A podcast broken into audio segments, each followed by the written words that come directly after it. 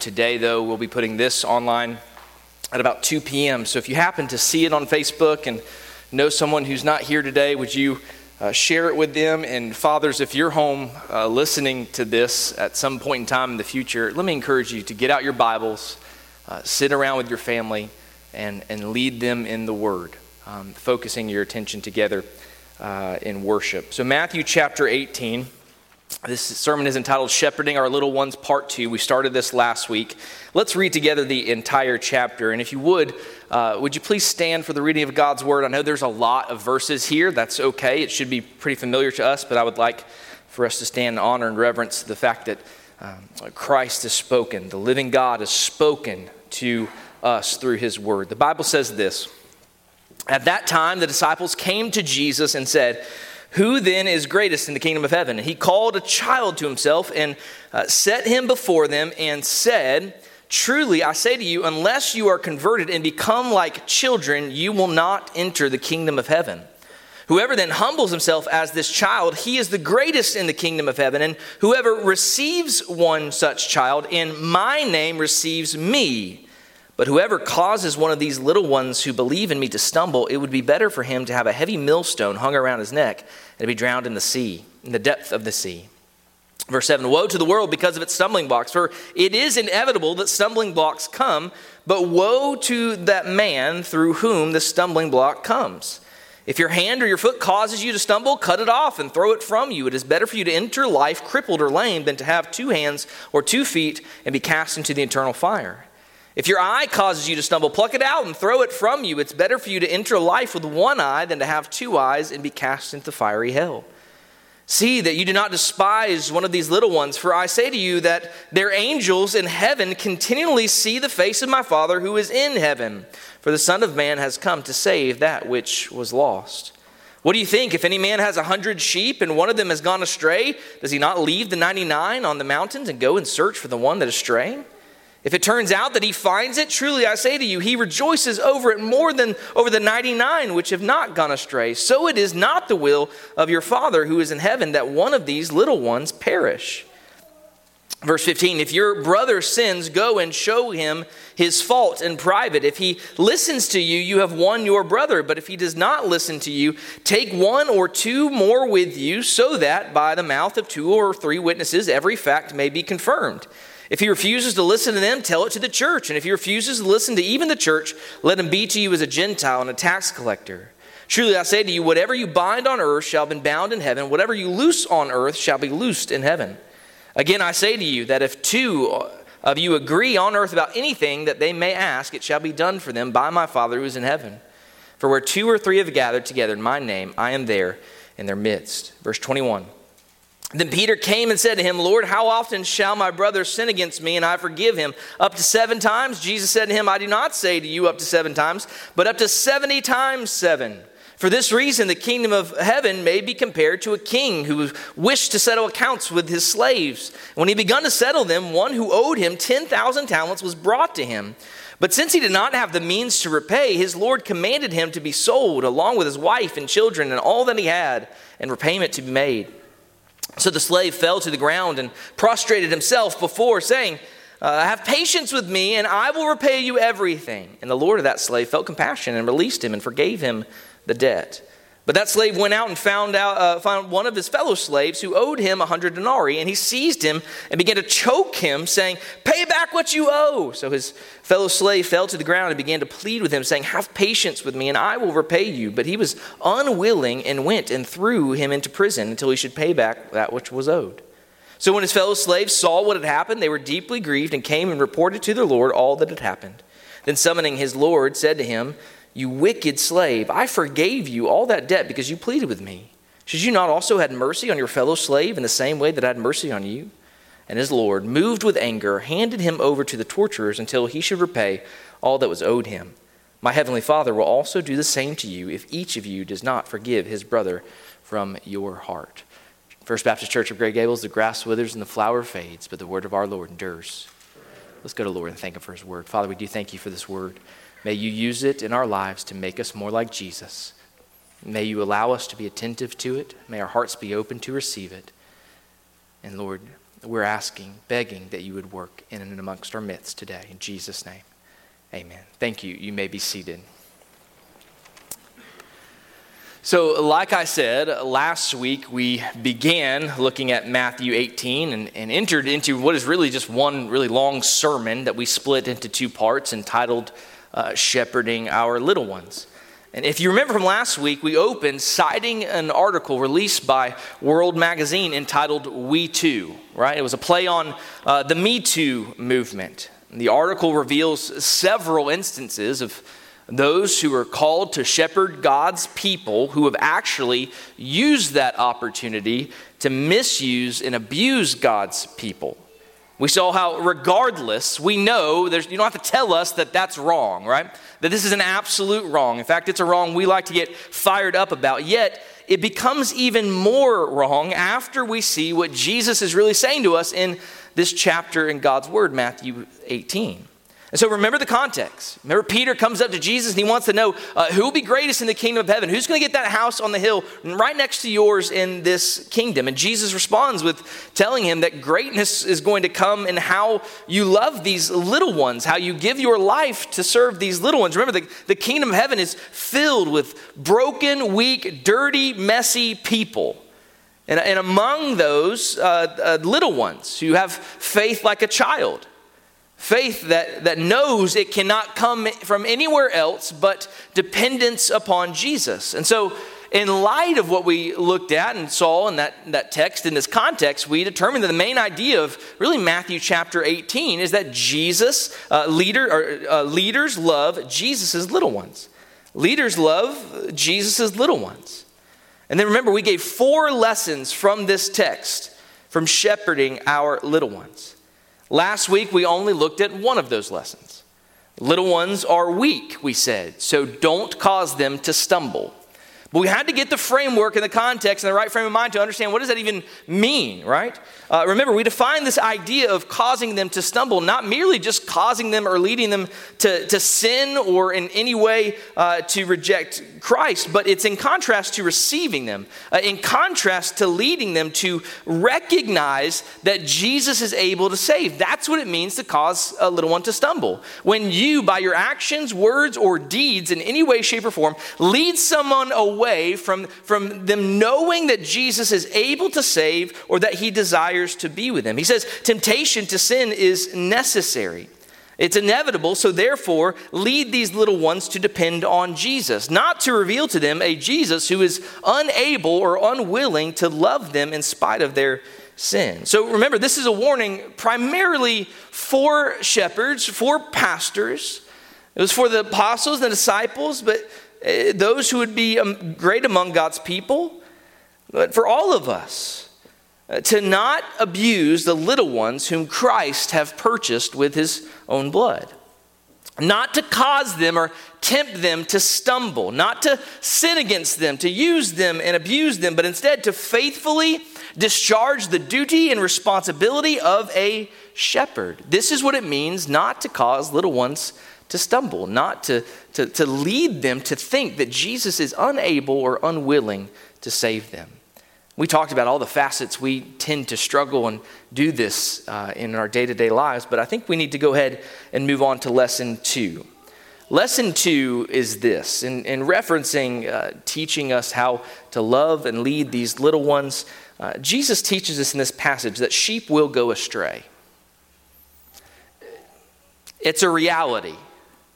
Uh, sheep will go astray. Again, remember the context. Jesus is talking about these little ones back in verse 5. He's still referring to those little ones whom he describes as those who believe in me. That's the reference, that's the context. Still where we're at here today.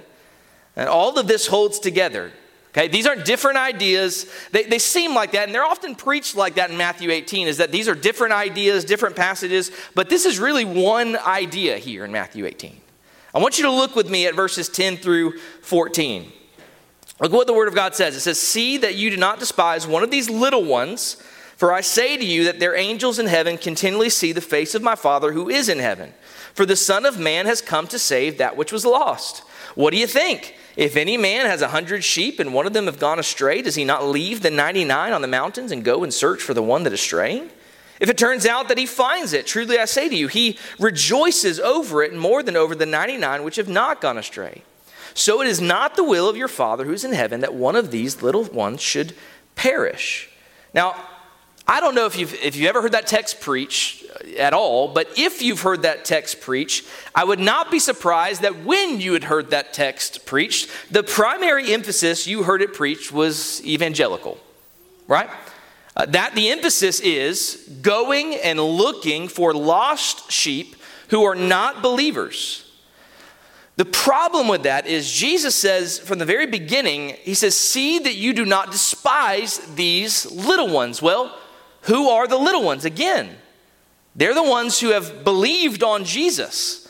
He's talking about those who have received, those who are coming, those who have heard the gospel and believed already. So the emphasis here in Matthew 18 in this particular passage is on the duty and responsibility of the pastor, uh, the leaders, those within the, uh, the, uh, the Christ shepherds who received the baton from him to care for the sheep, to care for Jesus' sheep. Now, obviously, there, there is an application here for all of God's children who have not yet come to believe, as well as those who have. But if we're reading the text and listening to the text in context, letting the text speak as it speaks in the flow of the passage, Jesus isn't really teaching on evangelism here. He, he did that back in chapter 10, and he did that clearly. Luke, or Jesus is instructing his disciples about the shepherd's responsibility regarding the sheep who wander off. Again, uh, the assumption is that we know the context is that the kingdom of God will be filled with messy, dirty, broken people. And if you're offended by that, you're hearing me correctly, right? uh, that's the case. Even though they've already come to believe on the Lord Jesus Christ, they have not entered immediately into glory. Uh, they will be tempted to return back to Egypt, just like the Israelites, right? You know what? They, you, listen, you, we tend to do this, don't we? Think about it. We remember Egypt, but we forget the turmoil. Uh, we tend to look back and remember uh, that little hut on the edge of that field. It just looked right up at the pyramids. And it was beautiful, man. Oh, man, I miss that. I miss those days. You forget that every night your little hut was raided, your family was pillaged, the village burned, and nothing grew in your field, and you were forced into slave labor to build those pyramids. You forget that. We all do. The, the sheep will realize that just because the shepherd is good doesn't mean his people are. You guys wear on one another, right? Don't look around right now, just eyes focused on me. You do. And so there is a temptation at times to leave the fold. It's tempting to stray. It's tempting to return to groups that look like you, think like you, act like you, and accept you just the way you are broken, messy, and dirty, and not like all those other broken, dirty, messy people who aren't like you, right? Because listen, when you are with other people who are broken, messy, and dirty, but they're broken, messy, and dirty in the same way you are, you guys can all convince yourselves that you're not broken, messy, and dirty. You're clean. In your mind, you think so because everyone thinks the same way and acts the same way. Therefore, it must be right. So you stay there. And, and, then you come here, and everyone thinks different, acts different, talks different, looks different, and it's hard. You wear on one another. It's just not natural. So, what happens? Little ones tend to wander off. And instead of wondering whether we're going to get the big house on the hill or not, we should be counting the sheep and going to look for them. Little ones will wander astray. They will. And I want you to notice something because Jesus is contrasting two attitudes just like he did in the first section. The first section we saw him contrasting receiving to causing to stumble. Here he contrasts what? Despising to seeking and finding. He's contrasting these two things. Don't despise, instead, seek and find. Don't despise, he says. Well, what's the opposite of despising little ones? Going to look for them, seek them, find them.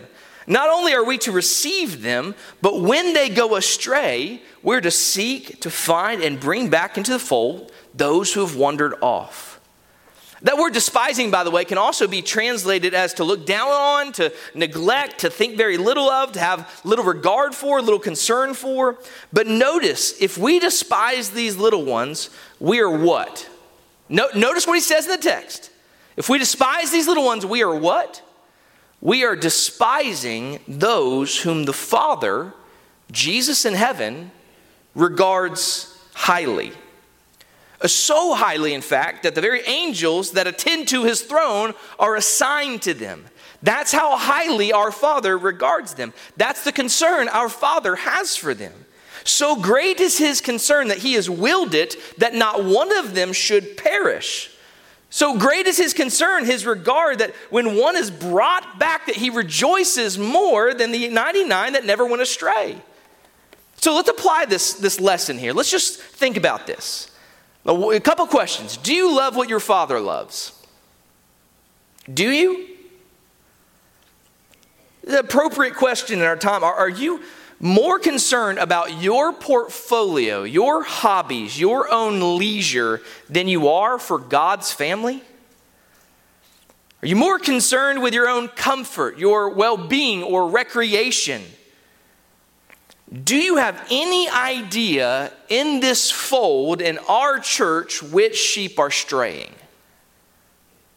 I, I, know I interpret this as first and foremost primarily to pastors, those who will lead Christ Church. But, friends, that in no way takes away the responsibility that the body has to minister to one another, uh, which we find elsewhere in the, the scriptures.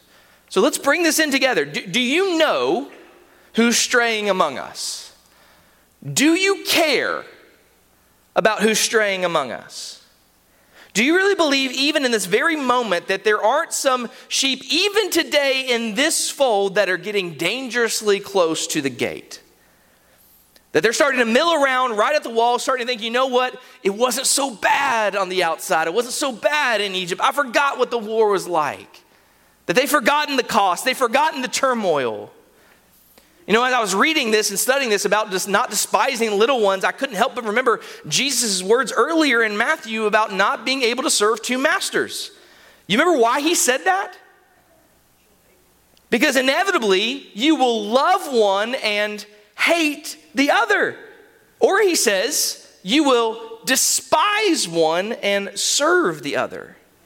Can I just tell you something? It's really hard to serve yourself and serve others. When, when I'm primarily concerned with myself, it's really hard to have real regard and concern for others.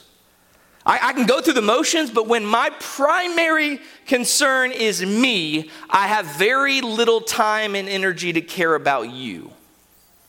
And so the question is whom are you serving? Yourself or these little ones? You might think about what Jesus said so far like this, if I can paraphrase everything we've seen so far.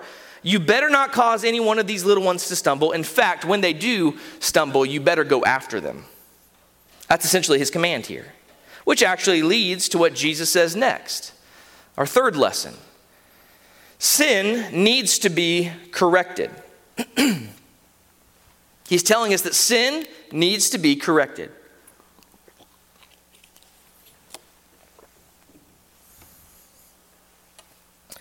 How do we call these straying ones back? What's the way we do it?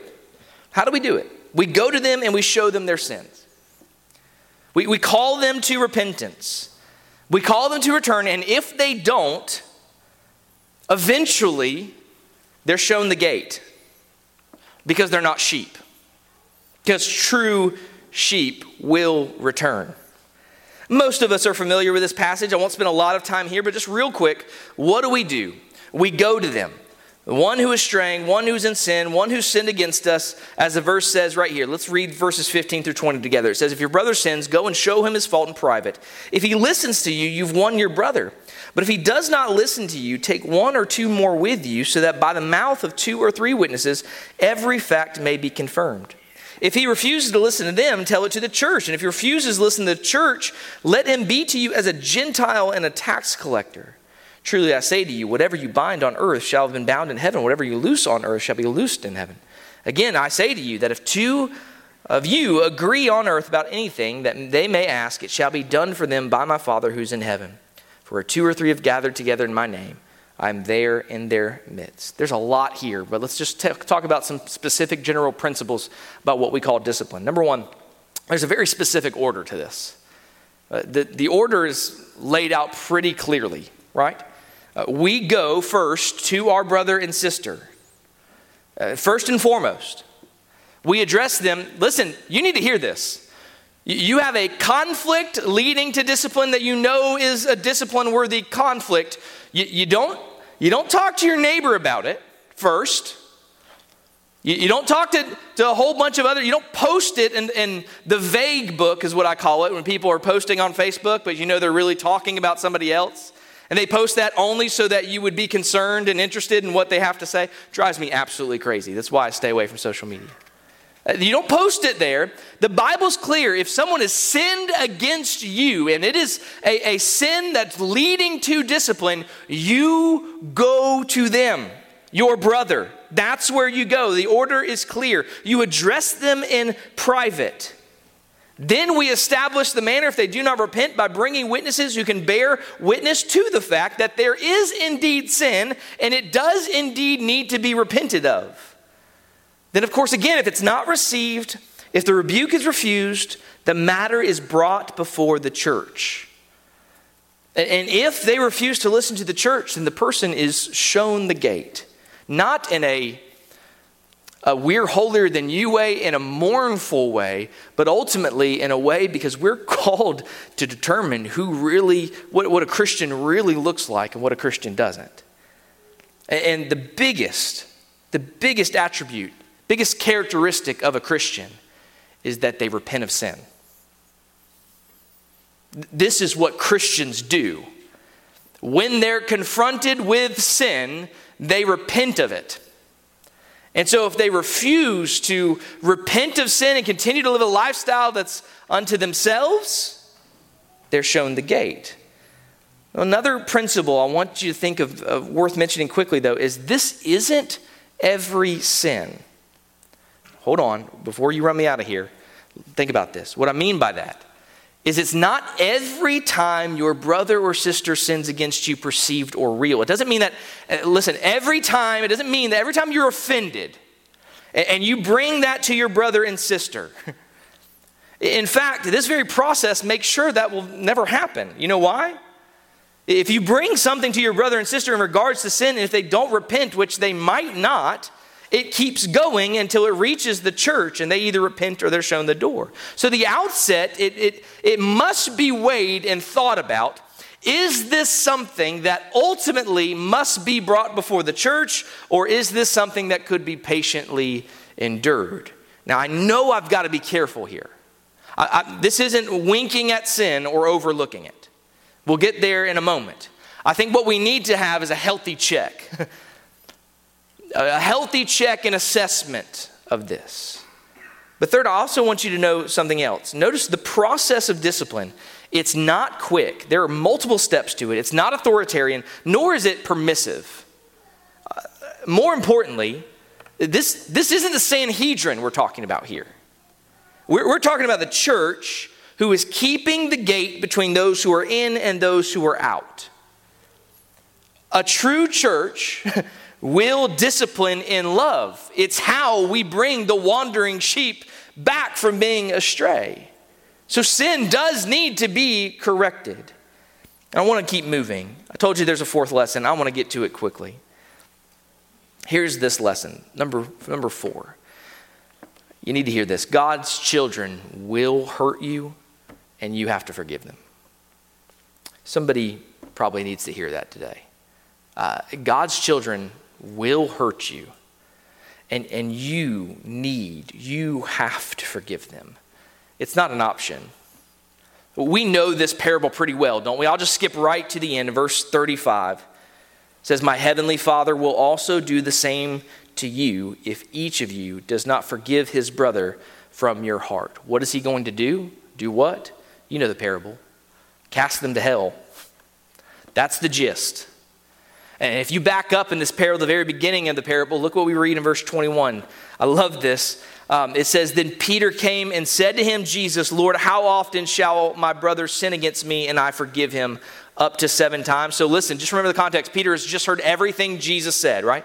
Remember the question started with is who is going to be the greatest in the kingdom? And Jesus says, listen, it's those who are humbled like a child, those who are able to be in the kingdom, those who are, are broken, dirty people. It's going to be filled with people who are in desperate need of, of the loving kindness of God, who are in desperate need of mercy and grace, who need patience. And Peter has sat, he's listened to all of this, the warning causing them, uh, one of these little ones to stumble, the admonition to seek those who go astray, the counsel of how that's to look within this covenant community. And at the end of all of that, he says, okay, how many times though?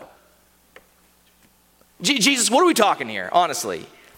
How often will my brother sin against me and I have to forgive him? As many as seven times? Is that it? Sounds like a, a, good, a good round number, right? Look what Jesus says to him in verse 22. He said to him, I do not say to you up to seven times, but up to 70 times seven. This is so like us, isn't it? Listen, we, we have our limits. I've heard it from people who love and follow Jesus too. They've just reached their, their wits' end and they are no longer capable of forgiving this person or that person. Let me simply stay where we are here. The, the primary lesson in this text is that, that God's children will hurt one another.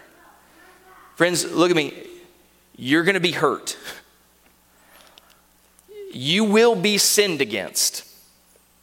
You will need to forgive, extend forgiveness to others, and it is not an option. If sin is necessary, as in inevitable, little ones are going to go astray. If there is going to be the need for rebuke, possibly correction, going all the way even to excommunication, do you think that there are going to be moments or opportunities where the sheep are hurting one another? I'll take it a step further. I, have been angling for a while. This happens. Uh, this, this text, remember, it's primarily for the leaders of the church. The pastor gets bit sometimes. It happens. Okay, I, I love you guys, I do, but I've been in ministry about six years now, and I've, I've been bit more than once. Jesus says, get over it. That's his message to me when I get bit. Uh, get over it. You know why? Because you bit God. Oh, yeah, that's right. I mean, I'm a nobody, but God? Uh, and let me just let me just tell you, if you want to serve God's people in any real capacity, get ready to get dirty. Uh, get ready to get spit on, to get bit. Get ready to be disregarded. It's just the reality of our present context. And where is our present context? Remember, the kingdom has been initiated. We've entered the gate. We're under the reign and rule of Christ. We have every spiritual blessing in Christ. And yet, not yet. Uh, we haven't received our spiritual bodies, I nor you. Uh, neither one of us obey the Holy Spirit perfectly. So we sin against one another. This parable is really straightforward, isn't it? I'm not going to dig that deep into it because I need to come to a close soon, but let me let's do this. Look at verse 26. You want to know the problem with the unmerciful servant? Look at verse 26 and you'll see it. What's his problem? Verse 26 says So the slave fell to the ground and prostrated himself before the king, saying, Have patience with me, and I will repay you everything. He, he fell on his knees. That's a good start. Have patience with me. That's not good. What does he say next? And I will repay you everything. So, what's the problem with the merciful servant? He, he doesn't ask for mercy, he asks for patience. He doesn't ask for mercy, he asks for patience. He says, Give me just a little bit longer and I will repay it. King, master, just a little bit more time. That, that's all I need. You know what he owes, right? 200,000 years worth of wages or something like that. Some ridiculous amount that he could never, ever possibly repay, and yet he what? He doesn't cry out for mercy? He doesn't acknowledge that his only hope is that the king would forgive this debt, that his master would forgive this debt. Which, which, by the way, don't miss this, means that the master is assuming the debt, right? Uh, the money was taken, and for the king to forgive this debt, he has to assume the loss. Doesn't make the money reappear. He says, I will take the loss and I will have pity on him. And he turns him out, and we know what happened the next day. Why? See, the reason he didn't ask for mercy or show mercy because he didn't even know he needed it. He never even knew he needed mercy. God have mercy on us if we do not realize how great our debt was. You want to know why we struggle with forgiveness? Do you want to know that's such a tender issue for us, it's right there. We have no idea how great our debt was and how great the cost the Lord Jesus paid. That's it. That's why we struggle with forgiveness. You have somebody in your heart right now you're struggling to forgive. You know what you need to focus on? The gospel. Your sin, what Christ has done for your sin. And if you if you are able to clearly and in depth share the gospel with yourself and you still feel like you have a right not to forgive, friends, you've got a problem with the gospel you just shared. Absolutely true. I need you to hear this. Let's summarize all of this. Think about this in the context. God's children will, need to be led, they'll need to be received, not caused to stumble, they'll need to be sought after, not despised, they'll need to be corrected, and sometimes, even some, will need to be removed from the community. But they'll also need to be forgiven often. Forgiven once, twice, three, four, six, seven, seventy times. And, now, look, I, tell you right now, there's a sheep who will continue to return to Jesus when called to repent. Lord willing, I will continue to forgive and bear with you until my dying breath. Each of us have to have this kind of mindset. How much have we been forgiven? We're never going to exhaust that. And so here's the point we can stop forgiving when we have forgiven as much as we've been forgiven. That's when we can stop forgiving. You are allowed to no longer forgive when you have forgiven as much as you've been forgiven. That's a summary of that parable. One more task here before we close. Turn in your Bibles to Ezekiel 34 with me. Ezekiel, it's a pretty big book. It's in the Old Testament and called a major prophet because his, his book's pretty big. After Isaiah, after Jeremiah, after Lamentations, you'll get to Ezekiel. Ezekiel 34. Because Ezekiel 34, by the way, is really what Jesus is doing in this entire passage. This is the whole thing. It has to do with shepherds, right? What's the problem? We've seen this even in the book of John. Uh, that, that people are without a shepherd. So, praise be to God, He has sent His own Son to be the shepherd of His people. Okay, that's great, but what's just transpired in the context of Matthew 18? Actually, in chapter 16, if you don't know this, Jesus, much like He does in our context, starting in John 12, where we're at, He begins to tell His disciples that He's going to suffer and He's going to die. He hasn't explained it yet, but but he knows well that he's going to suffer, he's going to die, he's going to be raised, then ascend to the right hand of the Father. He is not going to be present. There will uh, be a need for under shepherds who continue to care for Christ's sheep. So it makes sense here that after all is transpired, Jesus explains what this is going to look like, which is what he's done in Matthew 18. Now, in Ezekiel 34, here's the problem what Jesus is warning about is exactly what transpired in Israel. What Jesus is warning them about is exactly what happened in Israel. Look at verse 3 of Ezekiel 34 with me. You eat the fat and clothe yourselves with the wool. You slaughter the fat sheep without feeding the flock. The context here is that the shepherds had abused the sheep.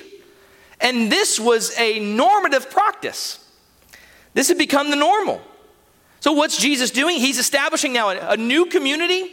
He's establishing a new people of God founded in him, and his shepherds will not be like those shepherds. Verse 4 Those who are sickly, you have not strengthened, the disease, you have not healed, the broken, you have not bound up, the scattered, you have not brought back, nor have you sought for the lost, but with force and with severity, you have dominated them. You see this? It sounds an awful lot like what Jesus is saying in Matthew chapter 18. You will not run over them as the Gentiles do, lording over them. You will not exercise authority as the Gentiles do. So, also, Jesus is teaching his under shepherds to shepherd his people as Christ himself has shepherded. There's more there. Go read it for yourselves, by the way, and unpack it. Read the rest of Ezekiel 34. Something tells me you're going to have some time within the next couple days uh, to yourself to read. So, read Ezekiel 34, which brings us, of course, uh, to verses 23 and 24. This is what Ezekiel promises. Then I will set over them my shepherd, my servant David, and he will feed them. He will feed them themselves and be their shepherd. And I, the Lord, will be their God, and my servant David will be prince among them. I, the Lord, have spoken. Jesus is calling for nothing less than his under shepherds to reflect his shepherding. He's the faithful shepherd. He's the true shepherd of God's people in Israel. So he's the one who does not cause his people to stumble, though many have stumbled over him. He's the one who has sought and found the lost sheep of Israel and those from another fold. He's the one who exercises authority over his people and corrects them when needed, and through whom, because of his life, has given his life as a ransom for many. And because of that, we have the forgiveness of sins. He's the great forgiver of sins. So we are to reflect that. So if I might conclude where we started, I know we don't need this passage to know uh, that the abuse that's transpired within the evangelical Protestant community by the hands of pastors is unacceptable and wrong. I know we don't need that. I know we don't need it to tell us that it's hideous. But we do need to recognize and realize that pastors too are weak and fallible. See, part of, the, part of the issue is that we put pastors on pedestals, we make them celebrities. You can probably name 50 pastors of different churches than your own. This is our culture and community and the theological basis. We, we, we worship them in a way. Listen, pastors aren't simply under shepherds, they're also sheep. Uh, you have a responsibility to even make sure that the pastors of this church don't discharge our responsibilities in regard to this chapter. You know that? So, in the midst of all of this, one final application I conclude with is this. We too, among Christ's church, among Christ's sheep, Better to tie a millstone around my neck and throw me into the depths of the sea. May God have mercy on us. Please, would you, would you stand and pray with me?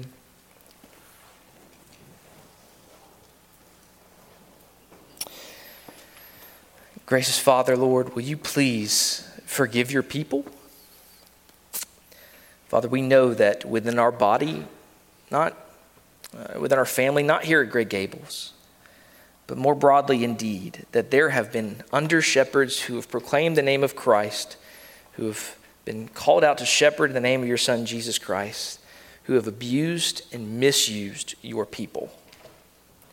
Father, I just I pray right now that you would reveal each and every one. Father, would you shine light on their darkness? Lord, would you please protect your people? Would you cause your people to rise up to run them out? Father, would you cause true shepherds, true under shepherds, and pastors to be diligent in guarding their own hearts and looking for the wolves that so quickly come in amongst us? Father, I ask for your protection, please, Lord. I ask that you'd even guard my own heart and mind, that you'd help me to be faithful Pray the same for my brother Justin as well. You'd guard him, protect him. I also ask that you would raise up other shepherds here, even in our midst, who would stand beside us and serve not out of any desire of gain whatsoever, but out of true love for the broken, the destitute, the foolish, and the weak. Those whom you have chosen to shame the wise and strong of the world. Father, we are your people. Help us to be more faithful, we ask. In Jesus' precious name. Amen. Amen.